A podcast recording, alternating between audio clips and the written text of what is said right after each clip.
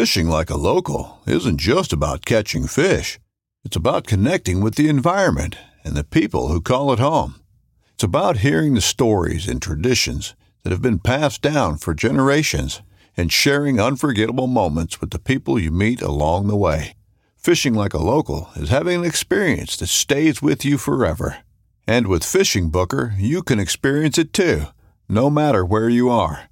Discover your next adventure on Fishing Booker. This upcoming concert season will be all about the boots, and Tecovas is your stop for the best in Western style. Tecovas has seasonal and limited edition offerings this spring and summer, including men's and women's boots, apparel, hats, bags, and more. All Tecovas boots are made by hand in a time-honored tradition with timeless styles that are always on trend. And Tecovas has first wear comfort with little to no break-in period. It's hard to find this level of comfort paired with this level of style. Stop by your local Tecovas store, have a complimentary drink or two, that's WCB style, and shop new styles. The smell of fresh leather and friendly staff are at your service. Many stores even have leather custom branding to make your boots truly personalized, and with regular live music and events, there's no in-store experience like it. If you can't make it into a store, just visit Tecovas.com. That's Tecovas.com. They offer free shipping on all boots, as well as free returns and exchanges, and ship right to your door. Go to Tecovas.com and find your new favorite pair of boots today. Look, Bumble knows you're exhausted by dating. All the, must not take yourself too seriously, and 6'1" since that matters, and what do I even say other than, hey? Well, that's why they're introducing an all-new Bumble, with exciting features to make compatibility easier, starting the chat better, and dating safer. They've changed, so you don't have to. Download the new Bumble now.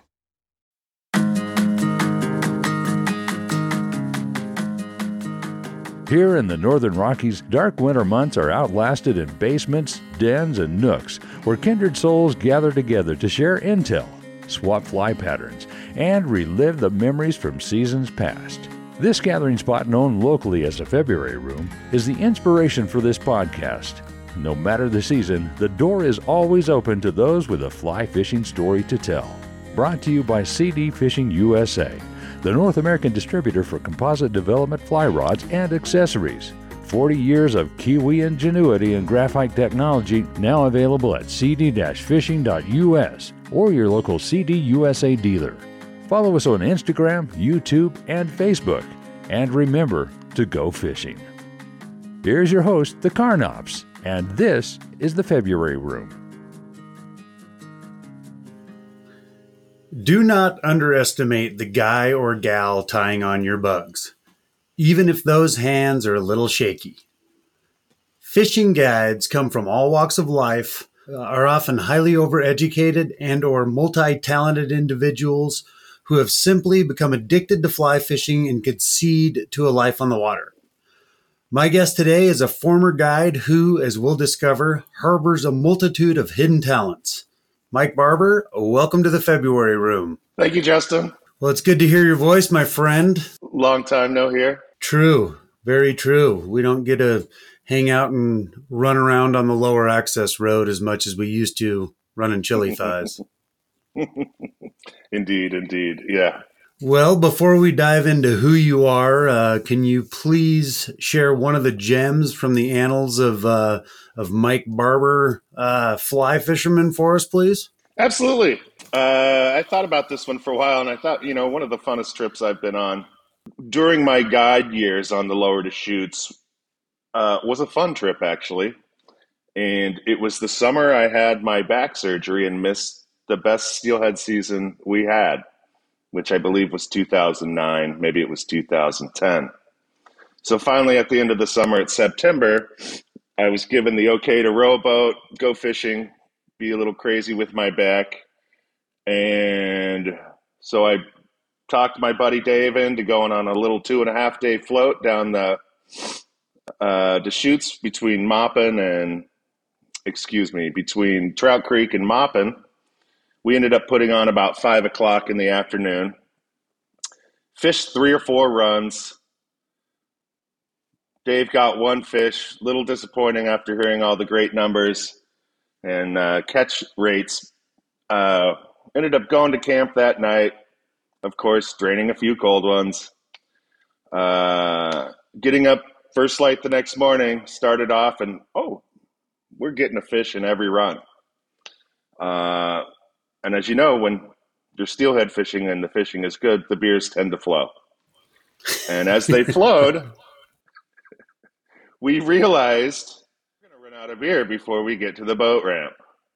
And by the end of the day, we had hooked 15 or 16 fish between the two of us, which is, as you know, is incredible steelhead fishing. So waking up the next morning, we made a pact. All right, we've got 11 beers left between the two of us. And nobody gets a beer until we hook 10 fish. We ended up doing that in the first two runs. And so it's 9 o'clock in the morning. And ended up hooking another 14 fish that day, including two doubles. And I had two where I got them on back-to-back casts. Last run of the last one was my last cast. My last two casts, I caught steelhead and Don and Lolas. So ended up 2.5 days, 31 fish between the two of us, and one of the most incredible steelhead experiences in my life. So they're kind of like unicorns these days, I hear. So don't get to see that. It's kind of like the grandpa story. Back in my day, we used to catch them all the time. But it wasn't even that long ago. It's just a decade ago, or a little over a decade ago. So yeah, that's my fishing story, my happy-go-lucky fishing story. Man, that's those days on the Deschutes or as you mentioned, kind of feel like a thing of the past right now. But yeah, if you were fortunate enough to be on the river a lot during that period with those historic runs and had a pretty good inkling of what you were doing, you could put together some pretty epic fishing trips. But man, I've never had a 34 fish trip on the Deschutes before. I can definitely say that. Yeah, it was. I've never had anything like it before it or after it. Incredible. And yeah, today's numbers just don't hold up to that. Maybe there'll be a turnaround one of these years. Right, man. Well, yeah, definitely. It certainly can. There were a lot of lean years before the bonanza years that we experienced. So absolutely. Yep. There's reason for optimism for sure. Looks like the numbers are a little better this year, enough to at least open the season. Do you have plans to go? I do. I'm waiting for the second. I'm not quite sure. They opened it August 15th. And if they keep it, if enough numbers pass through, I believe it's the Dalles Dam, they will keep it open past September 15th. And so I'm kind of waiting for that September 15th number. Just, I want to make sure there's enough. I'm not trying to get down there and get in the mix and try to, jump on a steelhead if there aren't that many.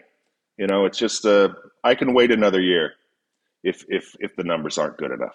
I owe the river that much respect, so that's my feeling on that one. But if the numbers come through on the 15th, I plan on getting down there at least 5 or 6 days. So Cool. So I didn't know they were doing that. It's kind of just, I knew it opened on the 15th, but it's just kind of like a trial basis, and they're just kind of taking it slowly. It's something, I don't know it 100%, but they will keep it open if they meet a second quota of fish.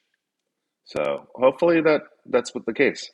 So explain this one to me. How come on the Deschutes, they are being so careful with that steelhead run, yet to the south you can bonk a wild fish?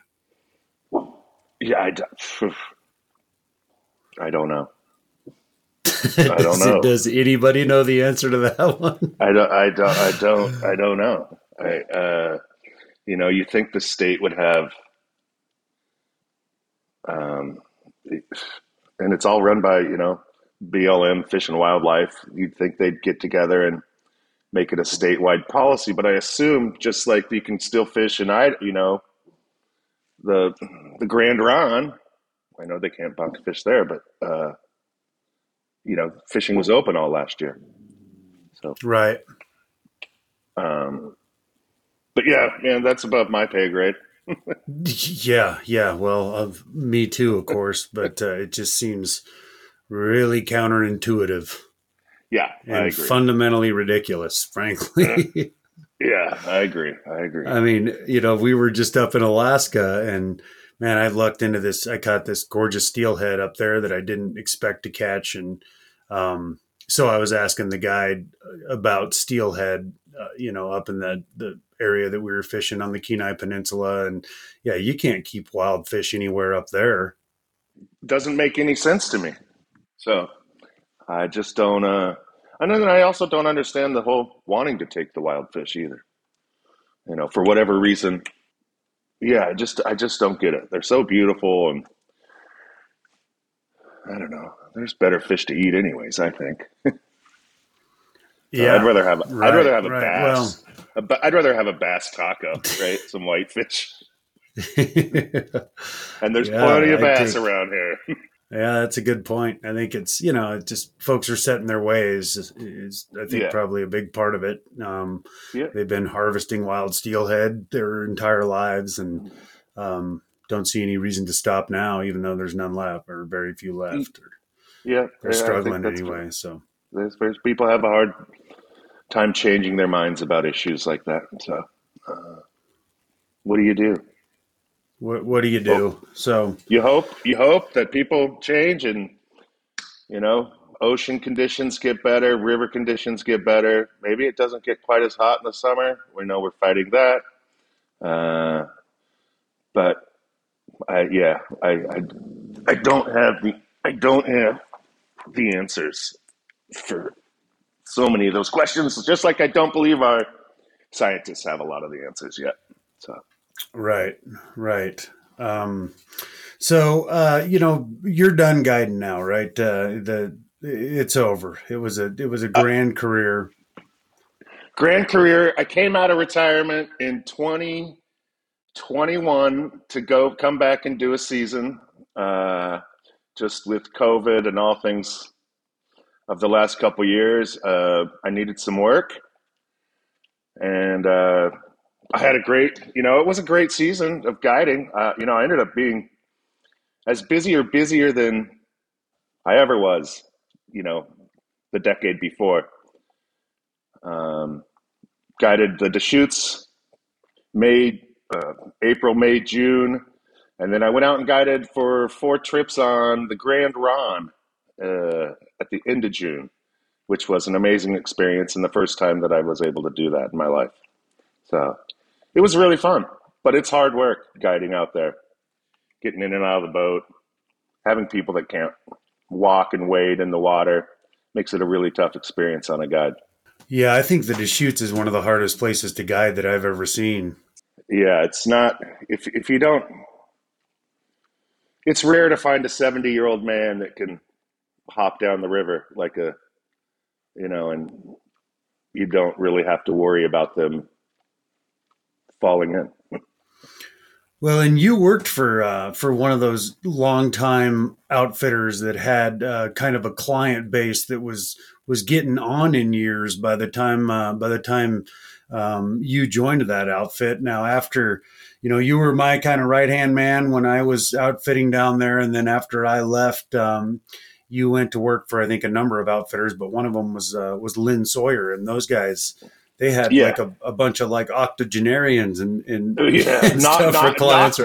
What is it for 90? Noctogenarian? But yeah, a lot of 70, 80, 90-year-old guys. And, you know, the greatest thing about, you know, and most of them didn't really care. At that time, they were just happy to be there, but still wanted to try to catch some fish. And what's funny is when Lynn retired, 95% of his clients retired with him. So they just were like, all right, Lynn's done. We're done too. A few of them still stuck around and went on to some different outfitters that actually still, you know, float the river with some guys that are working down there. But for the most part, they you know, they retired also. So maybe one of my best experiences as a guide with Lynn was we used to take a bunch of doctors from Stanford University, and I'm struggling to remember the guy's name, but I took him for 7 or 8 years, maybe 9 years, and he always fished a bamboo 8-weight and could cast it like, once he was stable, he could cast it a mile. And I just said, "Hey, why are you not moving down the run?" And, you know, he mumbled something to me. I couldn't keep stepping. And he finally turns around and is like, "There's a fish at the end of my line. I'm going to get it." And this 89-year-old ended up landing this steelhead on a swung fly with a bamboo rod, which was at the old barking dog. So.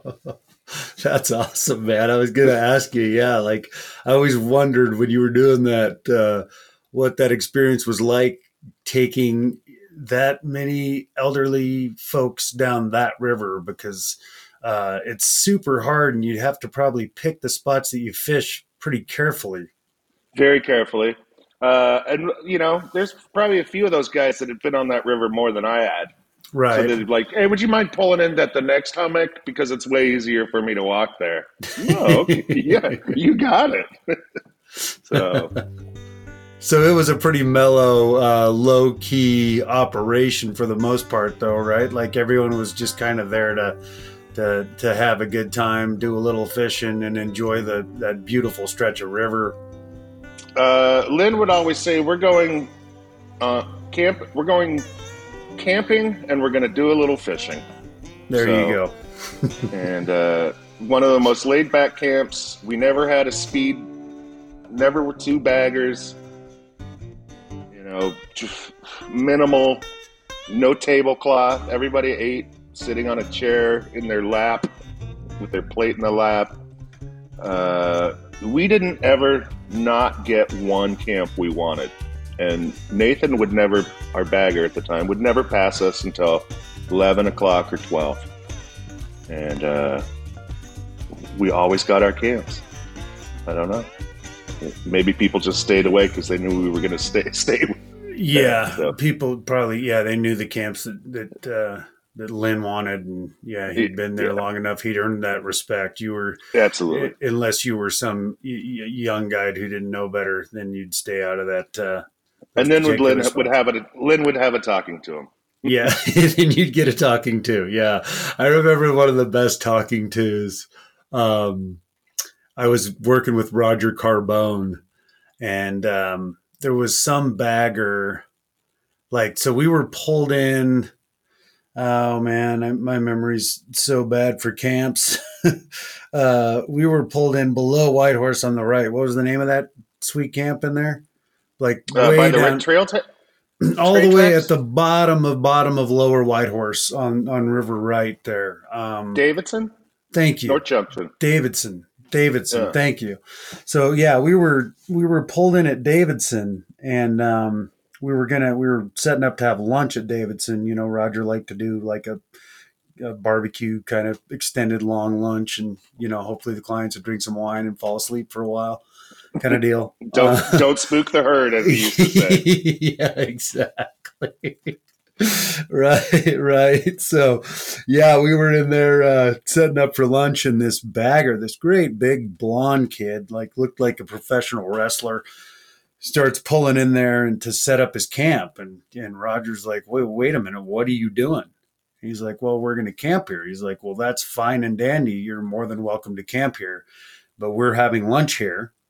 And you're not going to set up your camp while we're enjoying our lunch."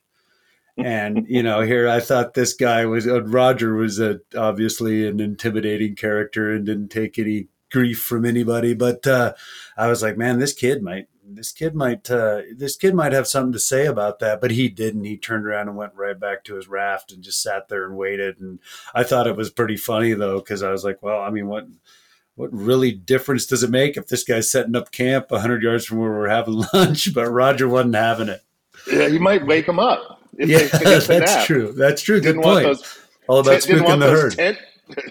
Didn't want the tent poles clanging around. Right. Didn't want to spook the herd.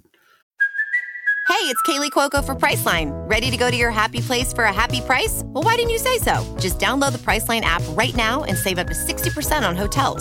So whether it's Cousin Kevin's Kazoo Concert in Kansas City, go Kevin, or Becky's Bachelorette Bash in Bermuda, you never have to miss a trip ever again. So download the Priceline app today. Your savings are waiting.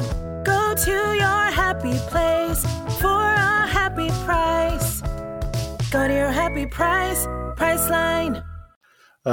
So, prior to your guiding, you were a musician, yes. and played in a funk band. Can you kind of tell me a little bit about that experience and that, portion of your life?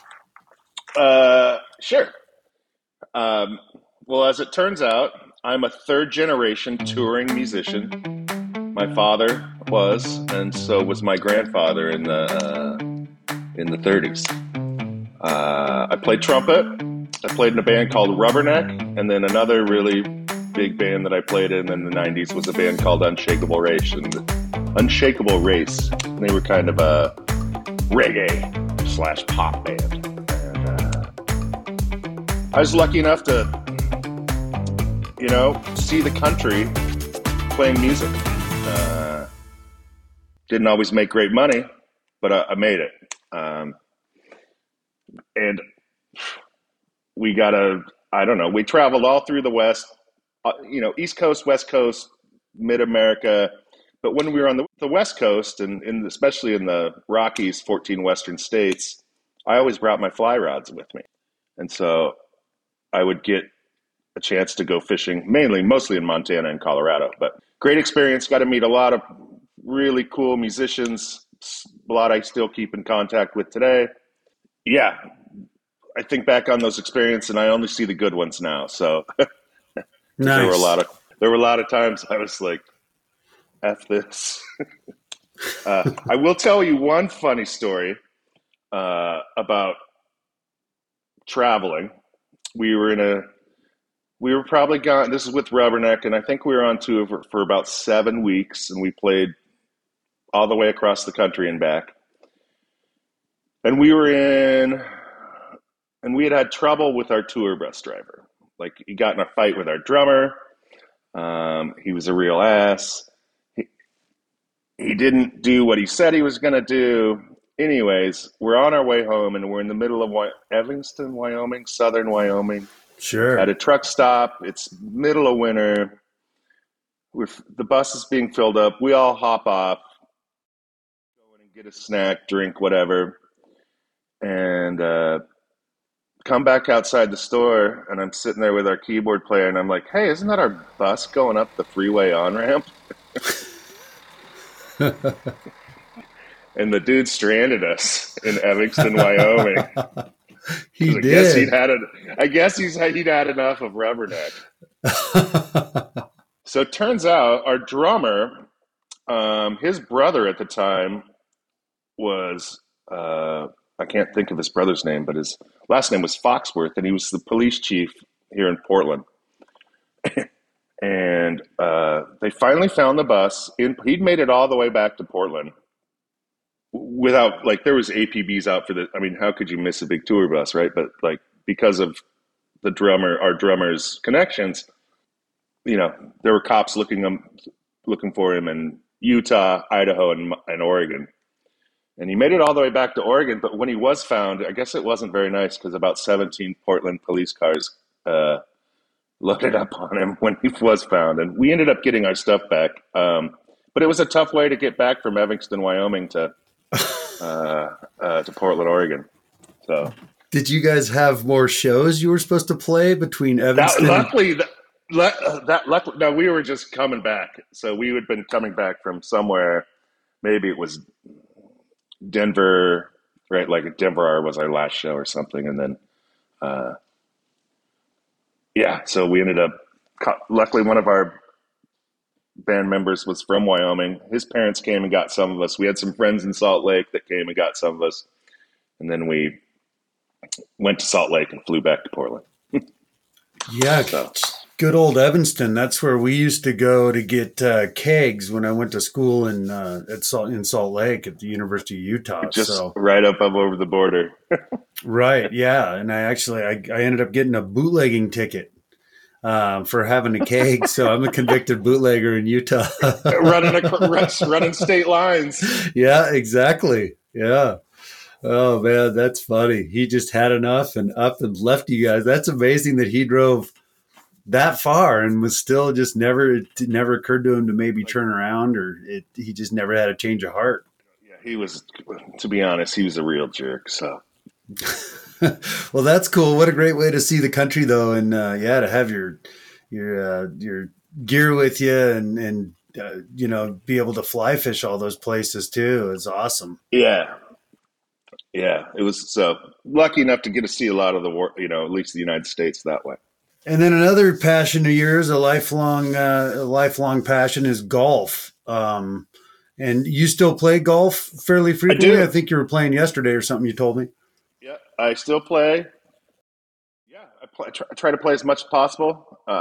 Still, if I play too much, my back gets screwed up. But yeah, I went into the golf business for a while, went back to school, got a sports degree in sports management, and trying to run golf clubs, and did that for a while. And then life takes turns again. Get married, go into the trucking industry, get divorced. Get out of the trucking industry. Get out of the trucking industry.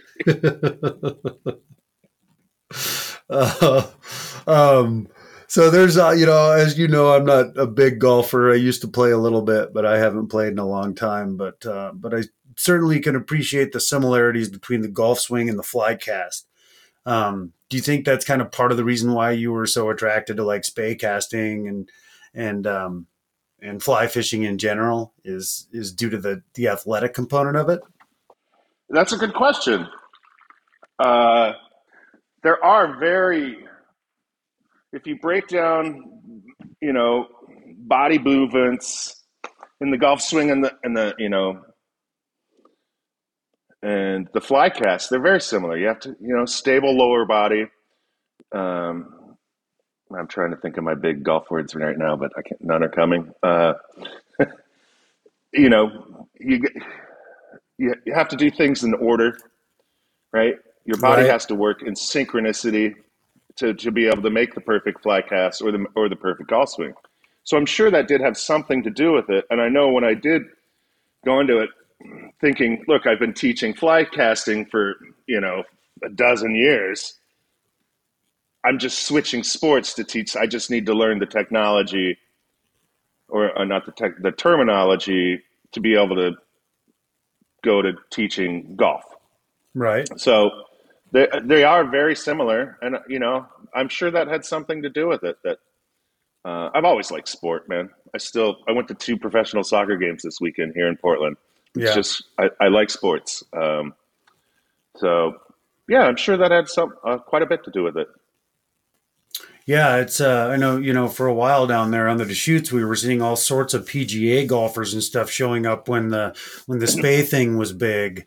And that was kind of the first time where I was like, there's obviously a lot of crossover and connection between these two sports. And, since I obviously I developed, it's one of the first teaching tools I go to when I'm with somebody that's kind of new to the sport is I ask them if they play golf. And mm-hmm. often the answer is yes. And then you can really compare those two sports and in your teaching method and find a lot of similarities that you can use to explain things to people. I think it really straightens the learning curve.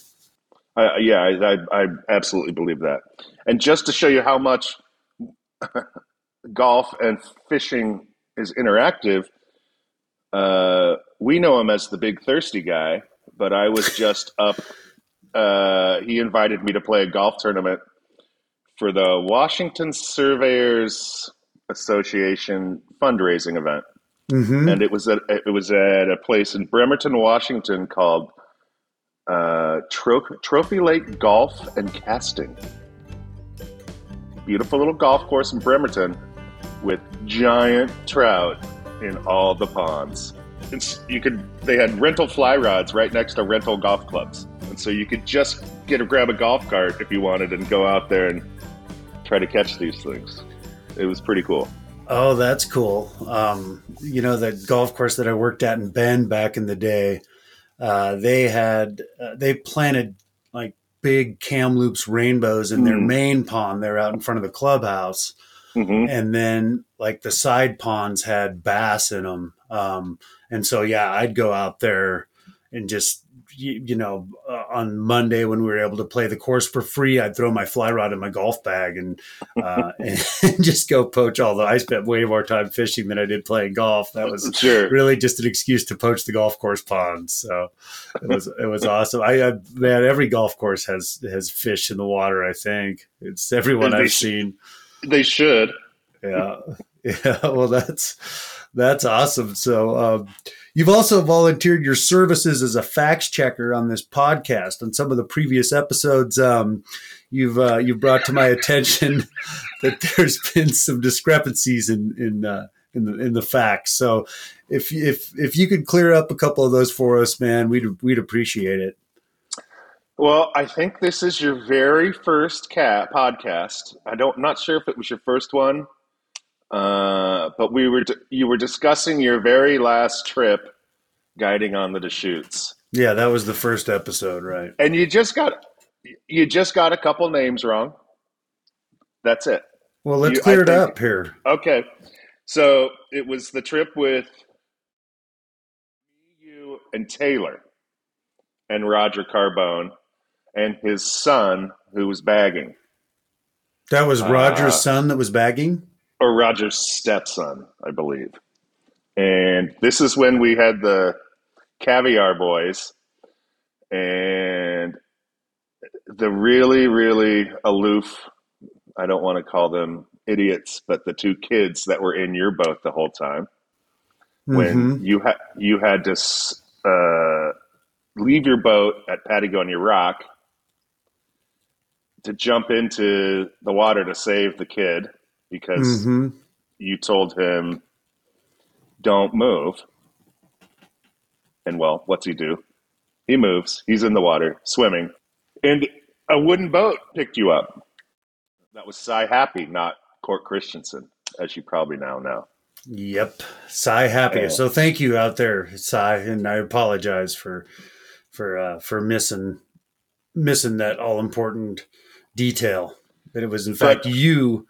That saved us and may have saved my life, and not Court Christensen. Yeah, no. And that was the trip. Also, I took off with what Roger always called them, free bobbers. Like if they came on the trip for free, like if somebody else paid for them, Roger didn't like them very much. So, and one of the octogenarians at breakfast said, "I'm going to go downstream. And will you pick me up?" And I'm like, yeah, just stay. Don't go above camp. Well, the guy went above camp. This was all in the same day. I got to Whiskey Dick from, what's the camp that used to be there? Anyways, well, the guy somehow went back upstream and got above us. And so I thought the guy was like dead. And are you talking about Wingdam? Yeah, thank you, Wingdam. Yeah, I remembered one. Wow. The guy ended up getting above camp somehow, and I rode all the way to Whiskey. Couldn't find the guy. Running back up the tracks, going, Roger, we got a dead guy here, and then here comes a guy back into camp, and it's just like, ugh, whatever. And then remember passing you down. And this is after your little incident. I think you'd had it with those two boys after the little swimming in the white water. Right. Down on by Hernando's Hideaway, a little island. And you had your shirt off.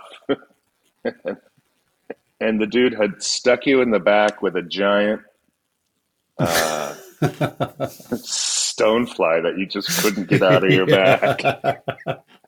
And at this point, I knew, like, man, I don't think Carnop's going to make this trip. I don't think he's coming back. I think he's about to row out of here. He's not coming back. Yeah. So, do you remember the sit down that Carbone had with the clients at the dinner table? And then nothing changed. No, none of it went to nothing heart. Yeah, the safety. Like, look, and that's one thing I really do appreciate about Roger. Like, he was all about safety, right? Like, let's not. He had a program. And yes, he did. If you messed up his program, he was not happy. Right. So, yeah.